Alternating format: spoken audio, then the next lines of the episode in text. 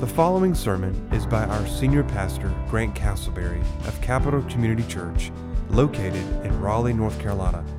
Capital Community Church is a people awakened to a holy God.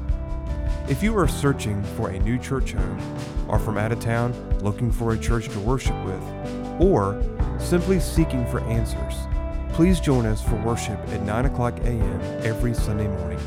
If you have any questions, please email us at info at capitalcommunitychurch.com. We pray this sermon will help you grow deeper in your walk with Jesus Christ. I invite you to open your Bibles to John chapter 4. We are working verse by verse through the Gospel of John. For those of you who are joining us for the first time this morning, we are in a mini series, a series within a series. I'm calling it uh, Worship According to Jesus from uh, John 4. And I'm just going to read this morning verses 19 through 24. Verses 19 through 24. The woman said to him, Sir, I perceive that you are a prophet. Our fathers worshipped on this mountain, but you say that in Jerusalem is the place where people ought to worship. Jesus said to her, Woman, believe me, the hour is coming when neither on this mountain nor in Jerusalem will you worship the Father. You worship what you do not know. We worship what we know, for salvation is from the Jews. But the hour is coming and is now here when the true worshipers will worship the Father in spirit and truth, for the Father is seeking such people to worship him. God is spirit, and those who worship him must worship in spirit and truth. This is God's holy word. Brief prayer. Heavenly Father, may our hearts be instructed in true worship this morning. And may we always endeavor to live our lives as true worshipers for your sake and Christ's sake. Amen. We've been laying out the principles that Jesus teaches regarding true worship. And so far, we've seen the principles of the universality of worship, that every single person is created as a worshiper of God. That's why you have a soul. Your soul was placed inside you so that you would be a worshiper. We'll talk more about that momentarily. We've talked about the object of worship. Jesus, over and over and over again, says that we worship the Father. The Father and God alone is to be the object of our worship. Third, we've seen the mediator of worship, that all true worship must flow through the mediator, the Lord Jesus Christ. Any worship that does not go through Christ, God will not accept. Doesn't matter how, how heartfelt, genuine, passionate, if it's not through the blood of Christ, God will not accept that worship. And that's what Jesus is saying. The hour is now here, right? When, when I am going to be crucified. And remember when he was crucified, what happened? The temple veil was torn. Why? because now you no longer had to, to go through uh, a sacrifice that the priest offered. Now you go through Christ. And we're, and we're worshiping here this morning in Christ. And God can accept our worship if it's through the mediator. And then we saw the supremacy of worship. If you look at the end of verse 23, Jesus says the Father is seeking such people to worship him, that the Father is seeking worship for himself.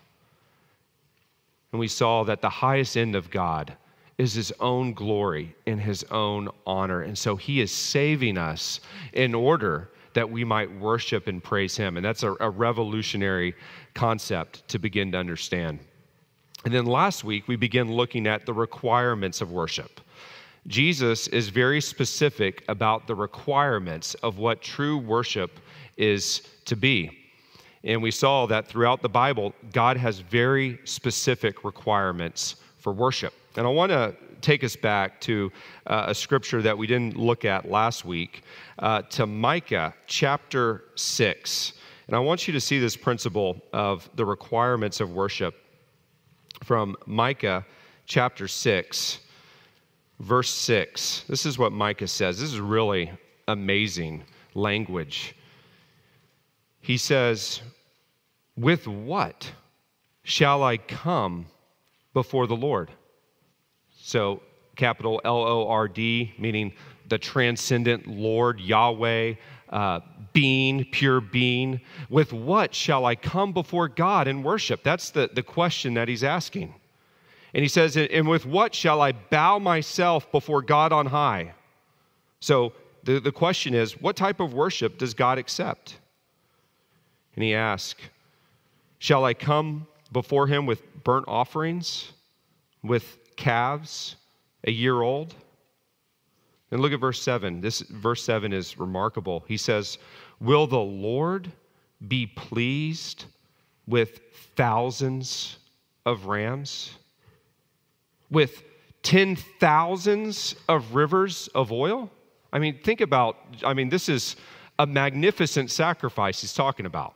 He's saying, if I were to cut the throat of thousands of rams and sacrifice them on the altar, and then thousands of rivers of oil. Think of, think of just the, the copious amount of olives it would take to make that amount of oil. He's talking about an extravagant, over the top, excessive sacrifice.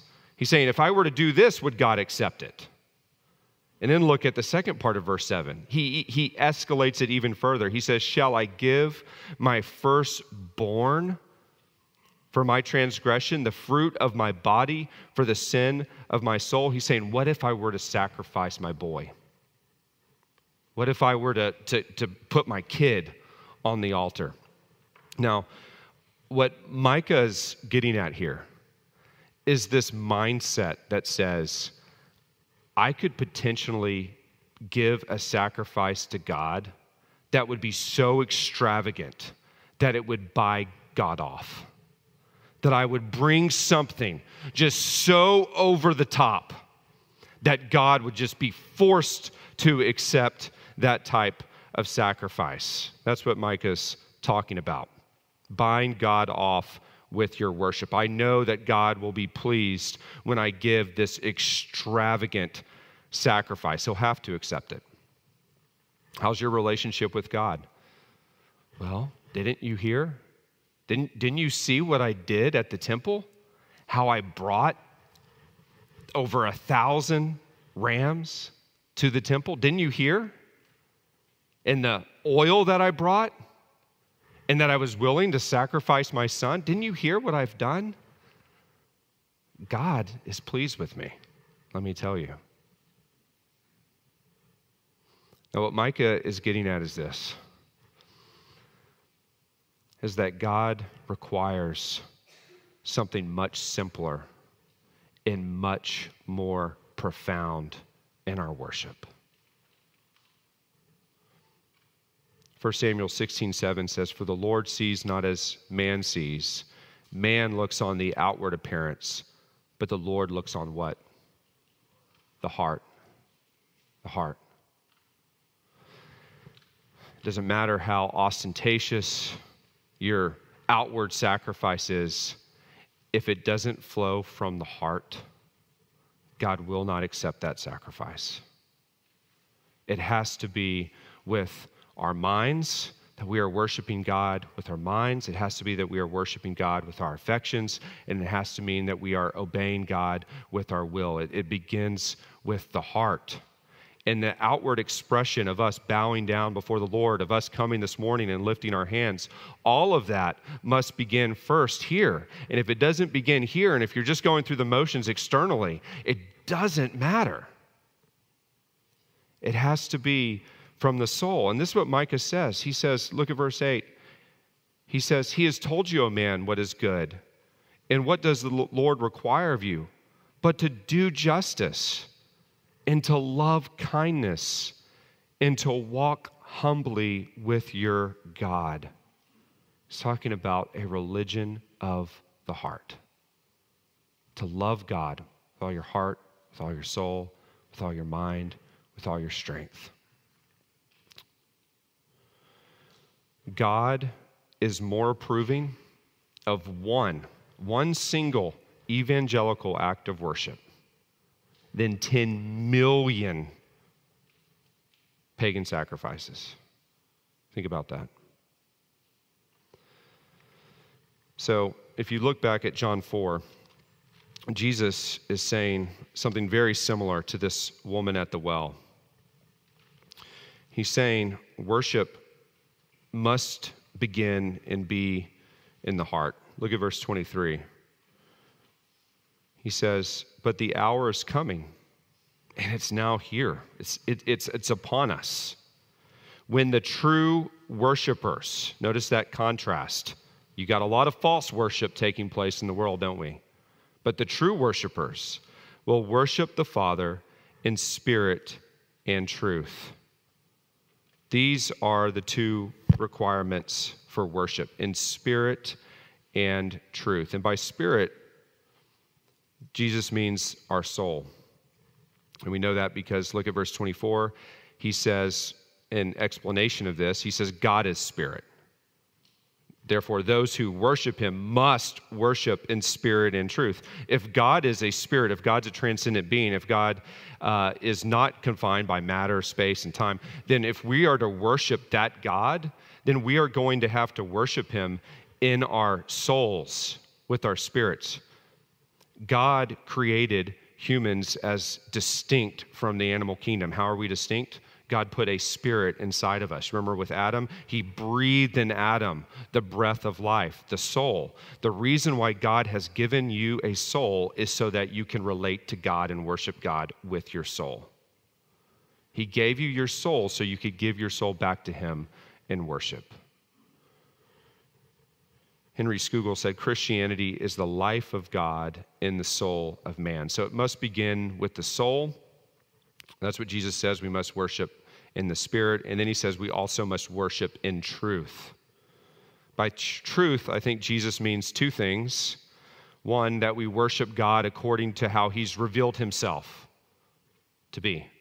That we don't worship a God of a figment of our imagination. We don't just say, oh, God's like me, I'm going to worship that type of God. But we worship God as He's revealed. He's revealed Himself in two places. He's revealed Himself in creation. You go outside, look at the stars, the heavens are declaring the glory of God. And He's revealed Himself in His Word. And so you see the character of God as He's revealed Himself, and you worship Him as He really is.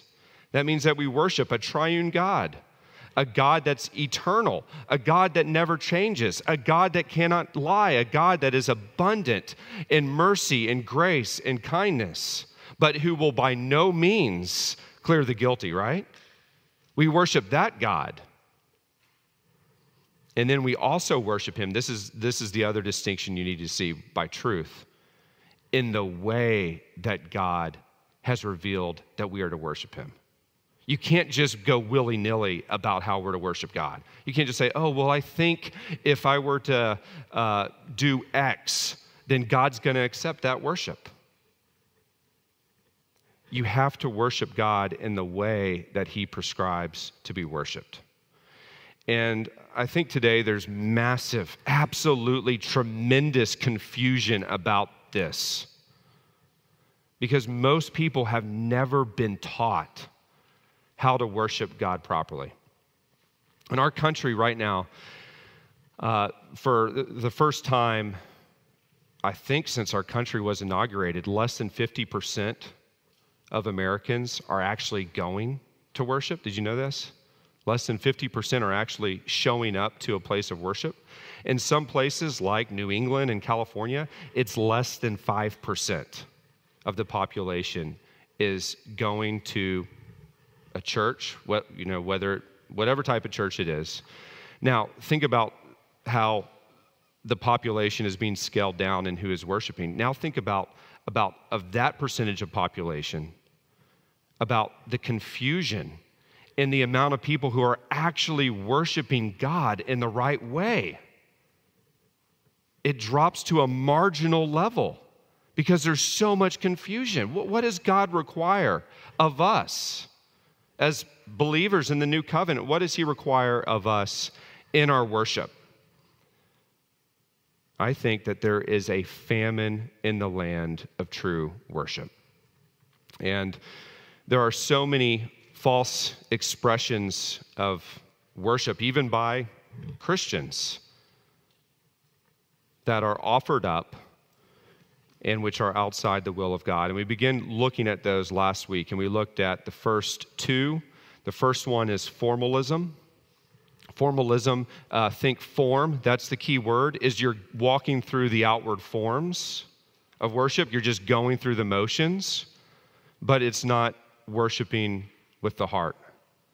It's, I've got unconfessed sin, I'm living however I want, and I'm showing up on Sunday.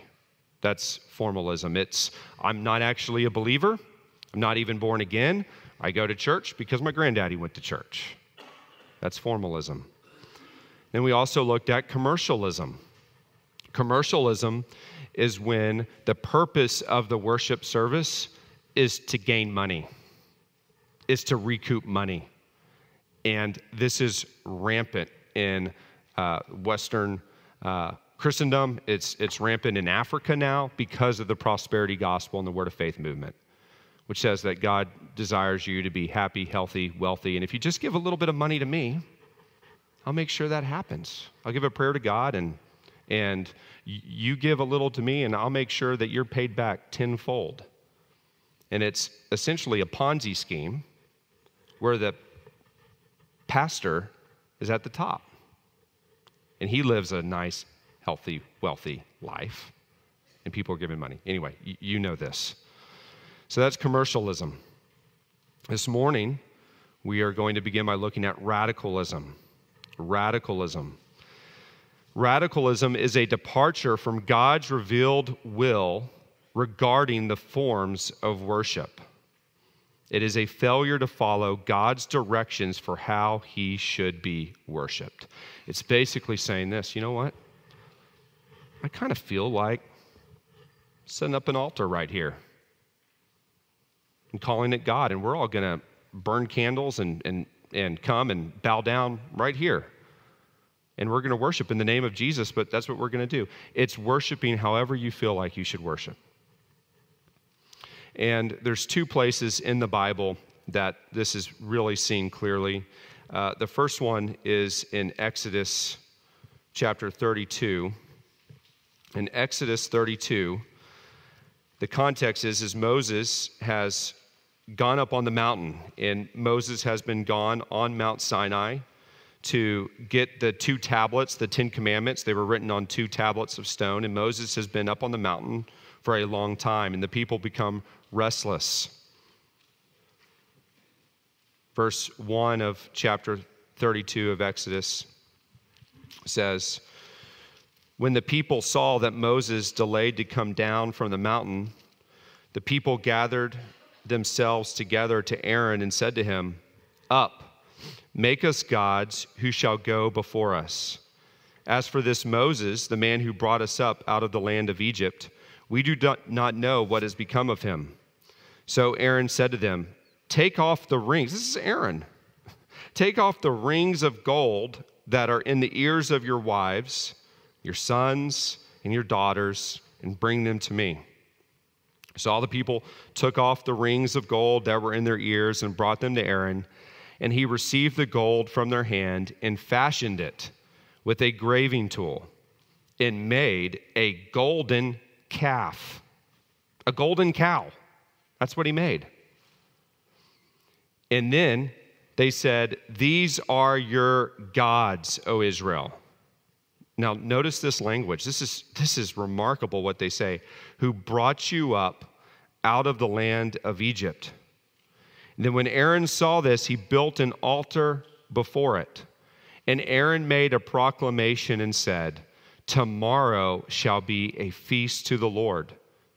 And they rose up early the next day and offered burnt offerings and brought peace offerings. And the people sat down to eat and drink and rose up to play. That phrase, rose up to play, is a euphemism for fornication, for licentiousness, for unrestricted sexual activity. And then the Lord said to Moses on the mountain, He says, Go down, notice, for your people, whom you brought up out of the land of Egypt, have corrupted themselves. How have they corrupted themselves? verse 8. Verse 8, I think, is the most important verse in this section. God says, They have turned aside quickly out of the way that I commanded them. Notice that God had commanded them to worship a certain way. They have turned aside quickly from that way, and they have made for themselves a golden calf and have worshiped it and sacrificed to it and said, These are your gods, O Israel, who brought you up out of the land of Egypt. Here's what's fascinating about that statement is they're saying this golden calf is a representation of God. This isn't a worship of some other God. This is a worship of Yahweh. They're saying this calf represents the one true God. And then we're going to make sacrifices to it. And then we're going to worship in this manner that we see fit. And God's saying, Look, you've turned from the way, you've, you've worshiped me in a way that is outrageous and wrong and unholy. And that day, it goes on, over 3,000 people were struck down dead as a result of this false worship. 3,000 people. Because they failed to worship God in the way that He prescribes. They made an idol to represent Him. So that's the first example. The second example we read earlier is just a few pages over, and that's Leviticus chapter 10, the third book of the Bible. Leviticus chapter 10 this is right after the tabernacle has been dedicated. And essentially, what the priests were supposed to do is the priest carried these censers. And a, and a censer was, I think, a stick on it with, with uh, a tray on the top, which where you could store um, a fire with, with ashes in it. And they were supposed to get the fire in the censers from the bronze altar.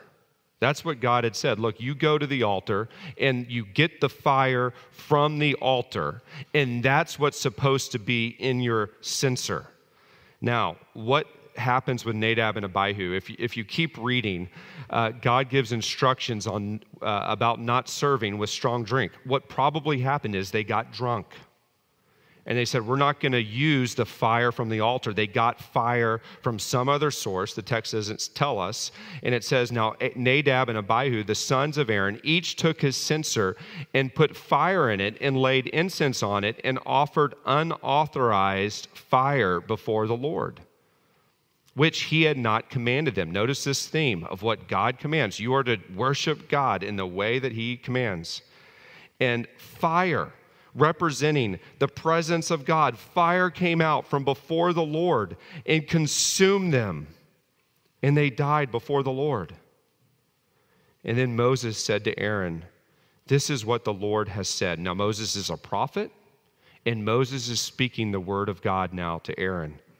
He says, Among those who are near me, I will be sanctified, and before all the people, I will be glorified.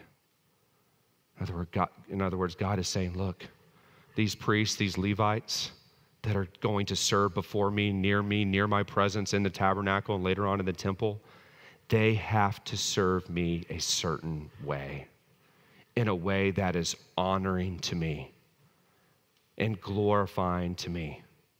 That they set me apart in their hearts as truly holy and that they revere me. That's what God is saying. So, is this issue of radicalism confined to the Old Testament? You can turn back to John 4. This issue of radicalism, of worshiping in different ways than the scripture requires of us, has been going on throughout human history. Didn't just end with the Old Testament people of God, this issue of radical worship was one of the main reasons why the Protestant Reformation happened 500 years ago. October 31st, I know we call it All Hallows Eve or Halloween, it's Reformation Day. That's the day that Luther nailed the theses on the door in, in Wittenberg. And I was just reflecting on that fact this week. And the reality is, one of the key reasons why the Reformation occurred is because of the issue of radical worship in the Roman Catholic communion. Radical worship. Now, what do you mean? What do you mean, radical worship? Well, I read this past week a treatise that Calvin wrote in 1544. And he said, Look, he, he was writing to the emperor. He said, the, the Reformation needed to take place because the worship was radical, and it was radical in three ways. It was radical, first, in that people were praying to other people other than God. In other words, they were making invocation to saints other than God. And probably the rationale for that is that God's too busy, God's too holy, God's too lofty. And so, therefore, we need to pray to people who are a little lower. We need to pray to Mary. We need to pray to Peter. We need to pray to Paul, and so on and so forth. Remember, Martin Luther, before he was converted, was caught in a lightning storm. And who did he pray to? Do you remember? Saint Anne. He said, Saint Anne, if you'll save me from this, I'll dedicate my life as a monk. So people were praying and, and giving intercession to saints and not God. Second, Calvin said that the worship had become radical and that the saints had become to be venerated, just like God. And, and this is why, when you go into some Roman Catholic churches, there's what we call icons. An icon is a statue of a saint. And what the Roman Catholic Church said is this is they said there are some people that have that have lived lives that are so meritorious that if you venerate them and honor them, then you can receive some of the grace that they have earned to enter into heaven. And so people would go all over Europe on, on treks to see what was called relics. And a relic would be, for example, maybe the tunic of Joseph or a tooth of Thomas or the skull of John the Baptist. I mean, you, you just go on and on and on. There were relics in every city, and you go visit the, the relic, you pay homage to it, and you get grace. Third, Calvin said the issue of radicalism in the Roman Catholic communion is the issue of sacraments. Sacraments, or we could call them ordinances. Now, how many ordinances in the New Testament did Jesus give to us? Two. What are they? Baptism. Go therefore in all the earth, making disciples, baptizing them in the name of the Father, Son, and the Holy Spirit. And what else? The Lord's Supper.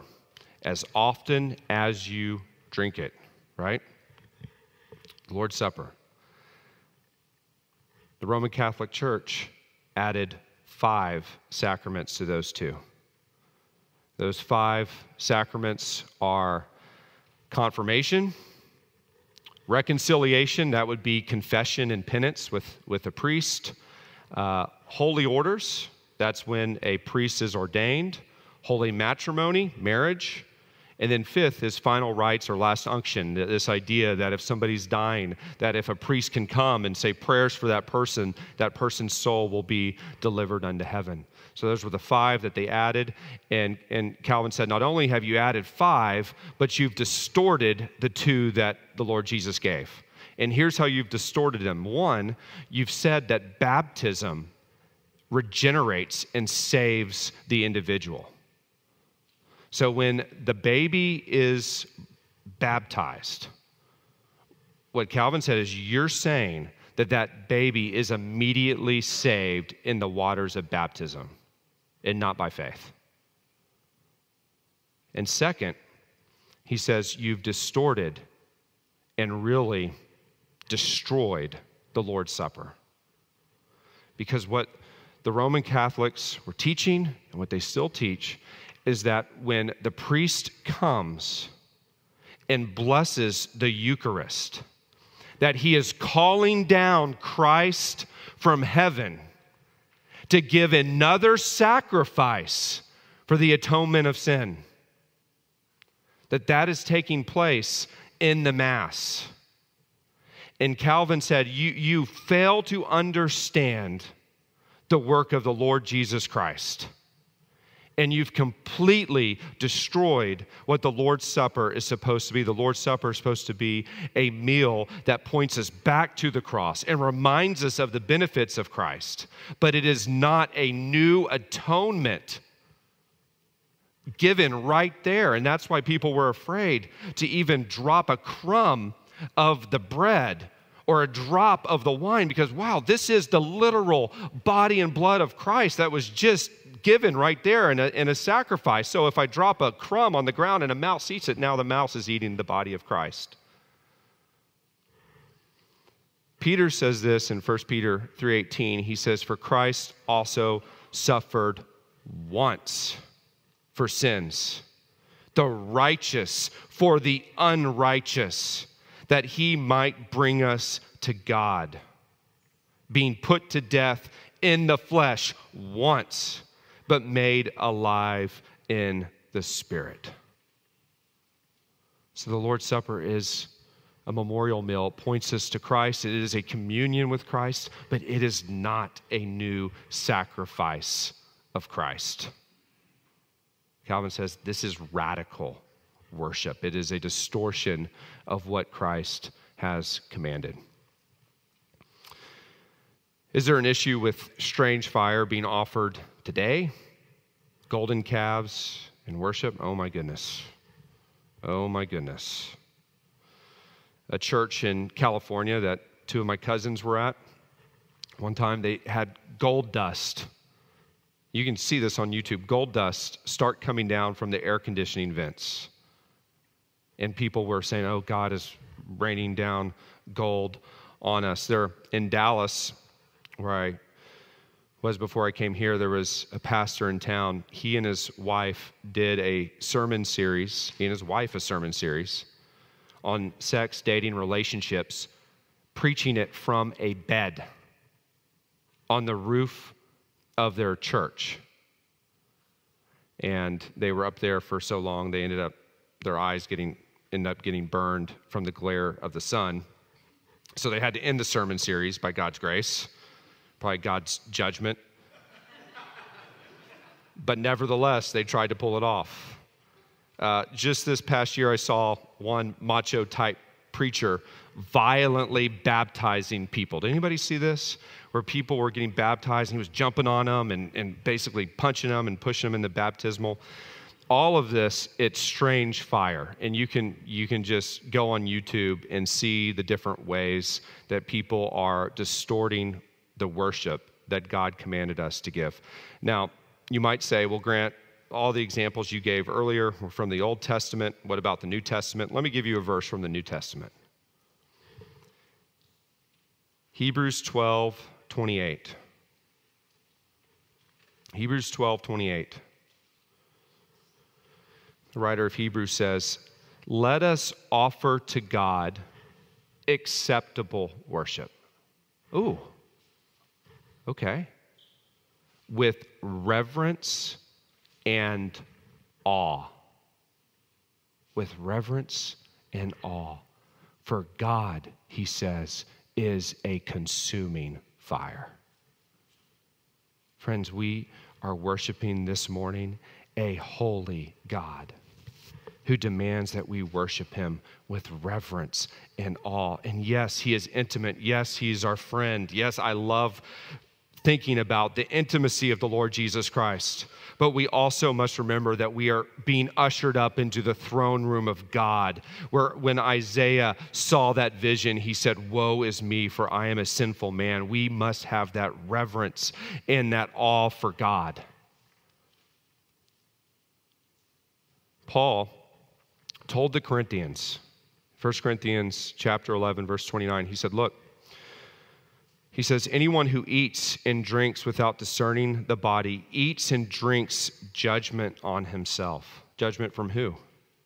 God. That is why many of you are weak and ill. And listen, some have died. Some people in the Corinthian church had literally died because they had taken communion in the wrong way, flippantly, without taking stock of their lives, without confessing sin, without reverence and awe for God. He says, That is why many of you are weak and ill, and some have died. But if we judge ourselves truly, we would not be judged. In other words, you need to take stock of yourself. You need to take stock of your worship. You need to check your own conscience before God. Judge yourself. That way, you will not be judged by God. Friends, worship is serious business. It is serious business.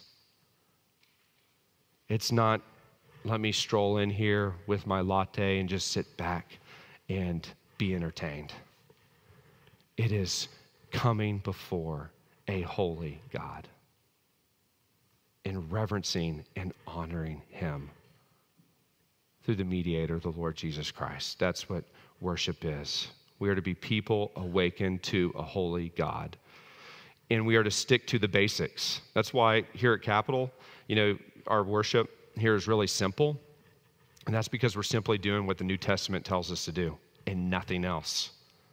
We come, we sing psalms, hymns, spiritual songs. That's Ephesians 5:17. We read scripture out loud. That's 1 Timothy 4. We preach the word. That's 2 Timothy 4. We pray. We, we pray even for those in authority and, and governing rulers that we might live peaceful and quiet lives. That's 1 Timothy 2. We're just doing what the Bible says and nothing else. We're not doing something crazy, having a prayer labyrinth or somebody up here painting as I preach. We're not doing that. We're just doing what the Bible says. And the reason why is because we want to honor the Lord the way that He told us to do it. So that's radicalism. And lastly, because all we'll have time to do today is the next one is pragmatism. Pragmatism. This one is so important and really defines the really so much of so-called evangelical worship today. Pragmatism is the use of any means in worship to achieve greater numerical results. It's the philosophy that the ends justify the means. That if we can get however many people to make decisions, if we can get however many people to be baptized, if we can get however many people to give money, well, it doesn't really matter how we achieve that result as long as the results are achieved. It essentially says that we will combine instructions for worship with marketing insights, business principles, and use the pragmatic ideas of the world to achieve the desired results that we want. So basically, worship in the church begins to look like a business. And in a business, who's always right? Customer. And so we need to make the worship, we need to make the church as user friendly to the customer, the seeker, as we can. We need to cater everything to make sure that people feel comfortable coming to the church and that they're in no way offended and that it's something that entertains them and will bring them back the next week. Because after all, if they don't come back, how are they going to hear the gospel? So we just make it nice, entertain people, make people feel good about themselves. We need to do what the seeker wants. Now, we do need to be sensitive about the seeker, but who does Jesus say that the seeker is? The Father is seeking such people to worship Him. God's the seeker. It's God who we must be concerned about. I've literally heard stories of pastors going around neighborhoods, knocking on doors, and asking lost people what they want to see in the worship service. I'm not joking you. This is how the megachurch movement in America started. This is history. I could list the churches, but that's how their pastors started the church, going around and asking unbelievers, hey, what do you want? What do you want in the worship? What do you want to do? What do you like? What do you don't like? Why, why, why'd you leave such and such church? How do you want to worship God? They say, hey, okay, we're going to, this is what we got. We're going to put all these things together. That's what we're going to do. And you know what? People came in droves because you're giving people exactly what they want and stamping Christianity on it. Saying, yeah, this is a new way to do church, and God's happy with it. Is He? Here's how I've noticed pragmatism has manifested itself three ways. First, it adds elements to worship to make the unbeliever feel more comfortable. So let's sing songs that aren't actually Christian songs, they're just secular songs. ACDC, whatever. We'll, we'll, we'll play whatever you want to hear to make you feel comfortable. Uh, it takes themes into the worship service from popular television shows and movies. I literally saw a pastor in Florida last year do a sermon series on Game of Thrones. I'm not joking you. It adds comedy, drama, mimes. Saw one church motorcycles, people coming out and driving their Harleys on the, uh, the platform. Uh, here's a new thing. Uh, my friend Costi was telling me about this in Arizona. Here's what churches are doing in Arizona. I think it'll be here really soon. But they're putting a lot of TVs in the lobby as people are coming into the auditorium, showing the baseball game or the football game that's being played right at the moment. So that way people can enjoy their sports while they're coming to worship God. That's a thing. Second, what pragmatists do is they subtract elements of worship which an unbeliever finds offensive. And that's basically everything that is told that we are told to do in the New Testament. That's the public reading of Scripture. We're not going to read a long section of Scripture. Why? Because that's boring. People don't want to read Scripture. Listen to an archaic text. We're not going to sing the hymns of the faith. Definitely not the hymns. Those aren't trendy enough. We need to sing some type of music, probably secular songs, but maybe some songs that just proclaim one short Christian truth and we sing that truth about 30 times so people can grasp it. And then preaching, I mean, my goodness, what an outdated mode of communication. Can't we come up with something better? We got to have uh, a movie or a skit or something because preaching, I mean, who wants to listen to preaching these days? So we're going to make, if we do have a sermon, it's got to be about a 20 minute sermonette. In prayer, my goodness, what has happened to public prayer? The actual communion with God, seeking the Lord's strength, the Lord's power, the Lord's blessing, the Lord's answers, the Lord's intervention. What has happened to prayer? Well, unbelievers don't like to pray. So we might say a short prayer, God bless the service, and then that's it. There's no actual prayer, intercessory prayer. And then, third, the most damaging part of pragmatism, I think, is the watering down of the message the watering down of the message. Because in the message of the gospel, there are certain parts of it that are offensive. That are offensive. That's why when Paul would go places, they stoned him. That's why they crucified Jesus. Because the gospel doesn't come to you and say, hey, God loves you as you are. You just live a perfect, you know, life as, as, as things as is, and I'm just going to add my stamp of approval on it. God says you have to die to yourself, you have to repent of your sin, and you have to take up your cross and follow me as Lord if you want to see the kingdom of God. That's what type of faith that I demand of you. And that message is offensive. The message of hell, that Those who refuse to trust in the Lord Jesus Christ will spend eternity in hell. Do you know who talked about hell the most in the New Testament? Jesus Christ. He warned people and he pleaded with people to trust him and not to go to hell. We don't want to talk about God's standard of sexuality. My goodness, no, that's taboo. And we're certainly not going to talk about suffering in the Christian life, even though Jesus said, Look, you know, the servant is not above his master. If they persecuted me, guess who else will persecute you? We're not going to talk about that message. Why? Because the gospel must be repackaged into a commodity that can sell. And if it offends people, it doesn't sell. And so we're going to repackage it.